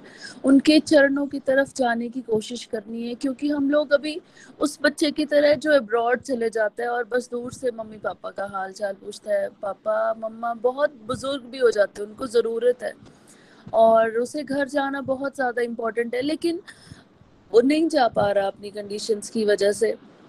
वैसे हम लोग मटेरियल वर्ल्ड में फंसे हैं और जो हमारा मेन घर है, हम लोग वहाँ से दूर हैं। हमें अपने मम्मी पापा की भी ज़रूरत है और शायद वो भी हमें याद करते हैं। तो उसी तरीके से जब ये असेंडिंग ऑर्डर में हमारी आरती चलती है, हम लोग पहले केवल मांग रहे हैं, अपने दुखों को दूर करना चाहते हैं। फिर हमें धीरे धीरे हम समझते हैं कि माता पिता तो आप ही हैं। हमें और किसी से हम आशा कर ही नहीं सकते हैं आपके बिना कोई हमारा है ही नहीं। इस तरीके से जब हम चलते हैं और बहुत ही वंडरफुली ये आरती हम लोगों को समझाती है कि कैसे हम लोगों को भगवान के साथ अपना प्यार जगाना है और अंत में उनके श्री चरणों की तरफ़ जाने की कोशिश करनी है। तो ये बहुत ही वंडरफुल है और आरती का एक एक शब्द गाते हुए जो है अब महसूस होता है। कि कैसे हम लोगों को भगवान जी के और और पास जाना है और अपनी ये जो मांगने वाली जो आदत है, उसको थोड़ा सा शिफ्ट करना है और भगवान जी से प्यार मांगना है मटेरियल डिजायर्स की जगह। हरी हरी बोल। जय श्री कृष्ण। हरी हरी बोल। Thank you so much Isha ji. बहुत मज़ा आया आपको भी सुन के। बड़ा अच्छा एग्ज़ाम्पल आपने यहाँ पे यूज़ किया एक तरह से। एनालॉजी यूज़ की कि एक बच्चा जो फॉरेन चला गया है और कैसे वो मटेरियल वर्ल्ड में फंस गया है, वहाँ पेरेंट्स तक नहीं पहुँच पाता। वैसे ही कहीं हम भी गुम हो गए हैं इस संसार में और अल्टीमेटली जो हमारा लक्ष्य है, उससे भटक चुके हैं। भगवान की कृपा हो हम सब पे कि हम उस लक्ष्य की तरफ़ दोबारा से प्रेरित हों, बढ़ें और आई थिंक ये आरती उसमें बहुत ज़्यादा सहायक है। धन्यवाद। आगे चलते हैं हमारे साथ। नितिका कौशल जी हैं। नितिका जी। हरी हरी बोल हरी हरी, हरी बोल। आ, बहुत ही बढ़िया सत्संग आज का जिसमें हमने ओम जय जगदीश हरे आरती का जो मीनिंग भैया ने हमें समझाया। आ, सबसे पहले तो हमें जब हम आरती करते थे जब बचपन में भी जब करते आ रहे हैं बचपन से ही करते आ रहे हैं आरती आरती में बस एक हमें होता है कि जैसे बस आपको प्लेट घुमानी है जो जला के प्लेट प्लेट घुमा दी और बस आरती गा ली। मीनिंग तो दूर की बात मतलब पूरा हर, जैसे आरती के जो डिफरेंट स्टेप्स हैं, उन्हीं का मीनिंग हमें पता नहीं था। लेकिन जब गोलक एक्सप्रेस से जुड़े और भैया ने आरती का जैसे पिछले सत्संग में भी मीनिंग समझाया कि आरती जब हम करते हैं और जो थाली में जो जो दीपक जला के, जो हम भगवान के आसपास घुमाते हैं, उसका मीनिंग क्या है? सबसे पहले तो वो डीप मीनिंग समझना ही बड़ा इम्पोर्टेंट है कि हम भगवान को जो है अपनी लाइफ में मतलब सेंटर पोजीशन में रखें। हमारी सारी एक्टिविटीज़ भगवान के आसपास इर्द गिर्द ही घूमनी चाहिए। सबसे पहले तो ये पॉइंट ही अपने दिमाग में बिठाना मतलब वेरी वेरी इंपॉर्टेंट है कि हम समझें कि हमारे सभी काम इस तरह से होने चाहिए कि वो आ, किसी ना किसी तरह से भगवान से जुड़े हुए हों ऐसे हों जिससे भगवान खुश हों। और ये जो आरती है ओम जय जगदीश हरे बहुत ही बेसिक आरती जिसको हम सभी करते आ रहे हैं लेकिन उसका मीनिंग कभी भी हमने नहीं समझा। कि इस आरती में किस तरह से जो पंडित शद्रा शद्राराम फिलोरी जी ने इसको लिखा और उस टाइम के हिसाब से बहुत इजी लिखा, लेकिन धीरे धीरे क्योंकि हम मतलब दुनियादारी की उसमें फंसे हुए हैं और डिफरेंट लैंग्वेजेस जैसे हमारी उसमें मिक्स हो गई और हम नहीं समझ पा रहे उसके डीप मीनिंग को कि किस तरह से इस आरती में डिफरेंट स्टेजेस को जो है वो बताया हुआ है। स्टार्टिंग में जब भी हम किसी पर्सन को अप्रोच करते हैं, किसी से मिलते हैं, जैसे भैया ने कहा तो हम पहले उसकी बड़ाई करते हैं, उसकी प्रेज करते हैं कि आप ऐसे हो, आप ऐसे हो। तो जब हम लोगों को, क्योंकि भगवान से बात करने का तरीका ही नहीं है कि हम किस तरह से करें। तो जो आ, मतलब महान लोग होते हैं उन्होंने तरीका बताया कि पहले हम भगवान का गुणगान करें। तो वो स्टेज जो फ़र्स्ट स्टेंजा है जिसमें हम पहले भगवान के बारे में कह रहे हैं कि जो भगवान आप हैं वो आ, मतलब आप इस जगत के जो है वो कंट्रोलर हैं सब हमारे दुखों को हरने वाले हैं। और आ, मतलब आप ही हमारे मास्टर हैं और हम आपके सेवक हैं। तो ये सारी चीज़ें जो है हर एक वर्ड का मीनिंग समझ के जब हम स्टार्ट करते हैं आरती को और गाते हैं। तो मतलब तभी हमारा जो भाव है, जो सेकंड स्टैंडा में भाव की बात की गई है, वो तभी डेवलप होता है। जब हम आरती एक ऐसे गाने की तरह गा देते हैं तो उसमें हमें कोई समझ नहीं आती। मुझे अच्छे से याद है, जब पिछले साल भी हमारा सत्संग स्टार्ट हुआ था और ओम जय जगदीश हरे आरती की एक्सप्लेनेशन दी गई थी, उसके बाद से जब से, अब जब जब हम आरती करते हैं तो ऐसे एक अलग सा ही एक कनेक्शन जो है, वो भगवान के साथ फील होता है। और एक ज़्यादा ध्यान जो है, वो लगता है। कि हाँ हम आरती गा रहे हैं और इसका मीनिंग क्या है, हमें समझना है कि हमें अपनी इंटेंशंस को भी प्योर रखना है। सिर्फ़ मांगने के भाव से ही आरती नहीं करनी है या भगवान से जो प्रार्थना है वो सिर्फ़ मांगने के लिए नहीं होनी चाहिए। हाँ स्टार्टिंग हमारी इसी तरह से होती है कि भगवान हमारे दुखों को हरें और हम इस बात को समझें कि भगवान जो है आ, मतलब उन्हीं के साथ जो हमारा रिलेशन है वो हमारा परमानेंट रिलेशन है वो एक शुद्ध रिलेशन है। भगवान ही हमारे माता पिता हैं और हम हमें सिर्फ़ भगवान की ही शरण जो है वो लेनी है। जब हम आ, मतलब एक भगवान की शरण में होते हैं तो हम एक डिवाइन प्रोटेक्शन को जो है वो फील करते हैं हर एक सिचुएशन में अपनी लाइफ की जहाँ जहाँ भी। क्योंकि परिस्थितियाँ तो कभी भी ख़त्म नहीं होंगी डिफरेंट सिचुएशंस आती हैं लेकिन जब हमारे पास एक डिवाइन प्रोटेक्शन होगी तो हम उन परिस्थितियों को बड़ी इजीली टैकल कर पाएँगे और मतलब हमारे मन में जो एक शांति एक सुख एक मतलब आनंद की जो एक अनुभूति होती है वो तभी आएगी। और मतलब उसके बाद हम ये इंटेंशंस जो हैं, जब हमारी, जब अपनी खत्म हो जाए हमारा मांगना तो हम भगवान, जो हमारे भाव हैं, वो अपने से हट के इस तरह से हो कि हमारे सभी काम इस तरह से हो, हम किसी को दुख ना दें और हमारे सभी काम जो है समाज कल्याण की तरफ़ रहें, ये हम तभी समझ पाएँगे जब हम भगवान से अपना रिलेशन जो है वो समझ पाएँगे। और बहुत अच्छे से इस में डिफरेंट स्टेजेस को बताया है। ये फ़र्स्ट थ्री स्टेजेस में हम भगवान से, भगवान का गुणगान करते हुए, अपनी इंटेंशंस को प्योर करते हुए भगवान के साथ अपना रिलेशन समझ रहे हैं। और आगे वाली स्टेजेस में हम नेक्स्ट स्टैंडर्स में हम नेक्स्ट स्टेजेस पे जाएँगे। बहुत ही ब्यूटीफुल एक्सप्लेनेशन भैया ने दी और बड़े, अगर हम इस तरह से आरती को समझ के गाते हैं, तभी हमारे को मतलब हम उस रिलेशनशिप को फील भी कर पाते हैं और मतलब एक आनंद की जो अनुभूति है वो ले भी पाते हैं। और मैं अपने एक्सपीरियंस से कह रही हूँ कि जब से मैंने ये मीनिंग समझ के आरती करना स्टार्ट किया है, तब से सच में एक चाहे हम एक आरती ही गाएँ, लेकिन एक अलग सी एक फीलिंग जो है वो आती है और खुशी सी अनुभव होती है।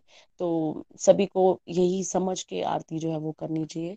तो thank you so very much भैया। हरी हरी बोल। हरी हरी हरी बोल, हरी हरी बोल Nitika ji. Thank you so much आपको सुन के भी बहुत अच्छा लगा। एक मीनिंग को अच्छी तरह से समझ भी पा रहे हैं और उसको आप इंजॉय कर पा रहे हो। और यही होल पर्पस है यहाँ पे ये एक्सप्लेनेशंस देने का और इनको ताकि हम घर घर में आरती को केवल गुनगुनाया ना जाए, उसको समझ के, उसको फील करके हम भगवान के साथ अपने भावों को शुद्ध कर सकें। आइए चंडीगढ़ चलते हैं। विजय जी हमारे साथ हैं। विजय जी। हरी हरी बोल, हरी हरी बोल। मैं विजय गुप्ता, चंडीगढ़ से। बहुत ही सुंदर सत्संग कल से चल रहा है आरती के ऊपर। कल भी और आज भी निखिल जी ने बहुत ही सुंदर तरीके से आरती का मतलब क्या है वो हमें समझाया। आरात्रिक के तौर पे, आरती के तौर पे।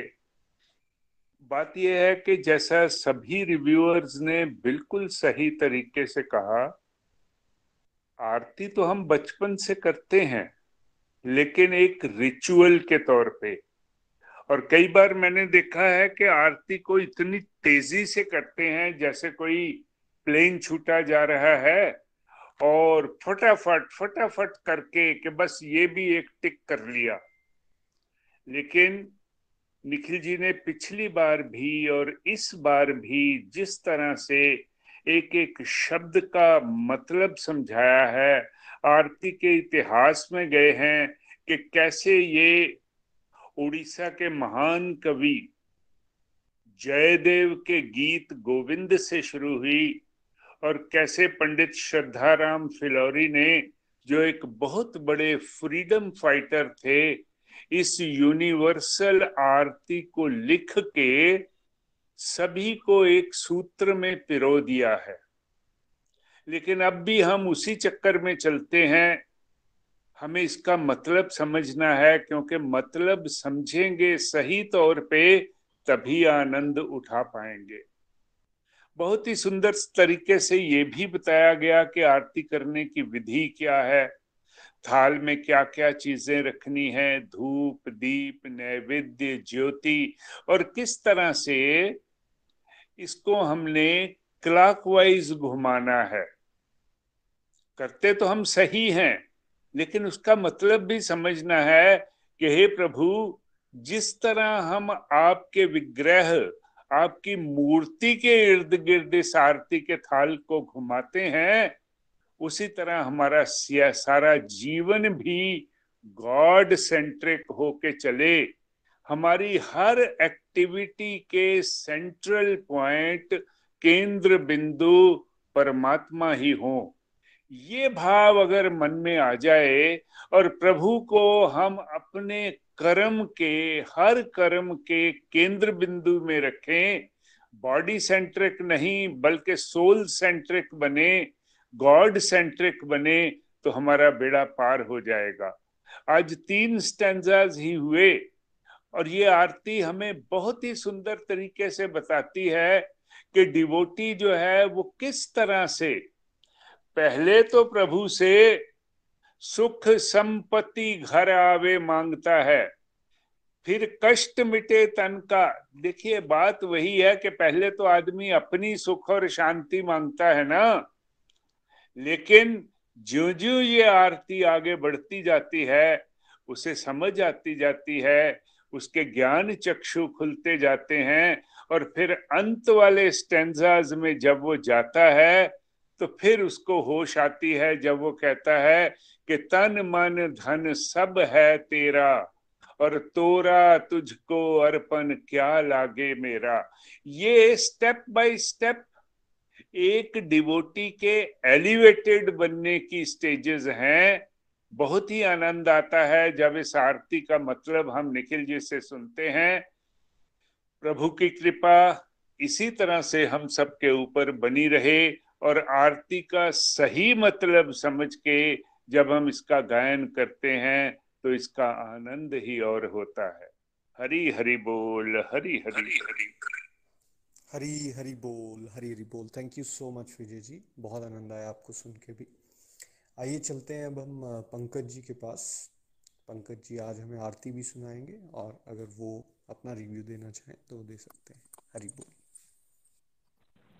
हरी बोल thank you very much Nitin ji Hari बोल एवरीवन बहुत ही बढ़िया एक्सप्लेनेशन निखिल जी द्वारा और नितिन जी द्वारा, सभी डिवोटीज द्वारा।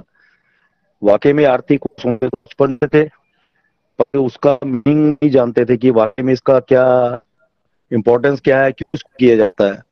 पर इतना है ज़रूर कि जब भी आरती गुनगुनाई जाती थी कभी या खुद गुनगुनाते थे तो अंदर से एक अलग सी फीलिंग आती और जब से गोलक से जुड़े हैं, जब से निखिल जी द्वारा इसको समझने की कोशिश की है, उसके बाद आरती को गुनगुनाते हैं तो उसका आनंद ही अलग आता बिल्कुल देखिए, हम ह्यूमन बींग्स हैं। हम सेल्फिश लोग हैं, अपने लिए हर चीज़ भगवान से मांगने के लिए जाते हैं। जब ज़रूरत होती है तो प्रभु के सामने पेश हो जाती है कि मुझे भगवान ये चाहिए मटेरियल चीज़ें ये चाहिए, वो चाहिए। पर जबकि भगवान तो हमें सब कुछ देते हैं, हमारी कैपेसिटी हमारी कैपेबिलिटी अनुसार। पर हम जो भगवान ने हमें दे रखा है, उसकी वैल्यू हम नहीं कर पाते, क्योंकि प्रभु हमें किसी चीज़ की कमी नहीं देते। हमें कमियाँ हमें होती हैं, हम पहचान नहीं पाते, उसकी वैल्यू नहीं कर पाते। क्योंकि सेल्फिश नेचर के कारण क्या करते हैं हम कि हम बोलते हैं ना कि हम सोने की मुंडी सोने की मुर्गी का एग्ज़ाम्पल लेते हैं ना कि रोज मुर्गी हमें सोने का अंडा देती है, बट उसकी वैल्यू ना करते हो हम चाहते हैं कि हम मुर्गी को पालें। मुर्गी को ही उसको पालें, जो हमें अंडा देती है। तो लालची होने के कारण हम ये चीज़ें नहीं देख पाते। और वाकई में आरती में जो हमें समझाया गया निखिल जी द्वारा, उससे पता चला कि वाकई में हम जितना भगवान के प्रति अपने आप को सरेंडर करेंगे, जितना उनके शरणार्थी होके चलेंगे, तभी हम अपनी लाइफ में कंफर्टेबली जी पाएँगे। क्योंकि देखिए वैल्यू कंफर्टेबल होना, चीज़ों के साथ कंफर्टेबल होना ज़रूरी नहीं है, हर चीज़ हमारे पास हो तो तभी हम कंफर्टेबल हो पाए, तभी हम अंदर से अपने उस इंटरनल पीस को महसूस कर पाए। जब हम भगवान से जुड़े होंगे, अगर किसी चीज़ की मटेरियली हमारे पास कमी होगी, गाड़ी छोटी होगी, घर छोटा होगा तो हम हमेशा अगर भगवान से जुड़े होंगे, अंदर से अपने आप को कंफर्टेबल महसूस कर पाएँगे। और ये वाकई हमने महसूस किया है इन चीज़ों को, और देखा भी है, इस इस डिवोशन के दौरान तो बहुत ही बढ़िया ये आरती का आज सत्संग रहा। तो ज़्यादा समय न लेते हुए मैं आरती की तरफ़ चलता हूँ, जो तो हरि बोल। ओम जय जगदीश हरे। स्वामी जय जगदीश हरे। भक्त जनों के संकट दास जनों के संकट क्षण में दूर करे। ओम जय जगदीश हरे। जो ध्यावे, फल पावे, दुख बिन से मन का स्वामी दुख बिन से मन का, सुख संपत्ति घर आवे, सुख संपत्ति घर आवे, कष्ट मिटे तन का। ओम जय जगदीश हरे। मात पिता तुम मेरे शरण गहूं मैं किसकी? स्वामी शरण गहूं मैं किसकी? तुम बिन और न दूजा, हरि बिन और न दूजा, आस गहूं मैं जिसकी? ओम जय जगदीश हरे। मात पिता तुम मेरे। शरण गहूं मैं किसकी? तुम बिन और न दूजा, हरि बिन और न दूजा। आस कहूँ मैं जिसकी, ओम जय जगदीश हरे। तुम पूरन परमात्मा, तुम अंतर्यामी, स्वामी तुम अंतर्यामी। पार ब्रह्म परमेश्वर पार ब्रह्म परमेश्वर, तुम सबके स्वामी। ओम जय जगदीश हरे। करुणा के सागर, तुम पालन करता। स्वामी, तुम पालन करता। मैं मूर्ख खल खानी मैं सेवक तुम स्वामी। कृपा करो भरता। ओम जय जगदीश हरे। दीन बंधु दुख हरता ठाक तुम मेरे, स्वामी रक्षक तुम मेरे, अपने हस्ते उठाओ, अपनी शरणी लगाओ, द्वार पड़ा मैं तेरे, ओम जय जगदीश तुम हो एक गोचर, सबके प्राणपति स्वामी सबके प्राणपति किस विध मिलू दया मैं, किस विध मिलू कृपा मैं, तुमको मैं कुमती। ओम जय जगदीश हरे। विषय विकार मिटाओ पाप करो देवा। स्वामी कष्ट हरो देवा। श्रद्धा भक्ति बढ़ाओ। श्रद्धा प्रेम बढ़ाओ। संतन की सेवा। ओम जय जगदीश हरे। तन मन धन, सब कुछ है तेरा। स्वामी सब कुछ है तेरा। तेरा तुझको अर्पण, तेरा तुझको अर्पण। क्या लागे मेरा? ओम जय जगदीश हरे। ओम जय जगदीश हरे। स्वामी जय दीनानाथ हरे। स्वामी जय लक्ष्मीनाथ हरे। स्वामी जय जय जगन्नाथ हरे।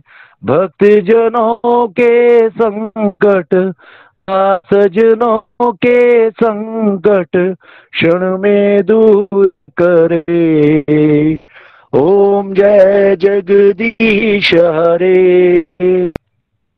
हरे कृष्णा हरे कृष्णा कृष्णा कृष्णा, हरे हरे हरे राम हरे राम राम राम, हरे हरे हरे कृष्णा हरे कृष्णा कृष्णा कृष्णा, हरे हरे हरे राम हरे राम राम राम, हरे हरे हरे कृष्णा हरे कृष्णा कृष्णा कृष्णा, हरे हरे हरे राम हरे राम राम राम, हरे हरे।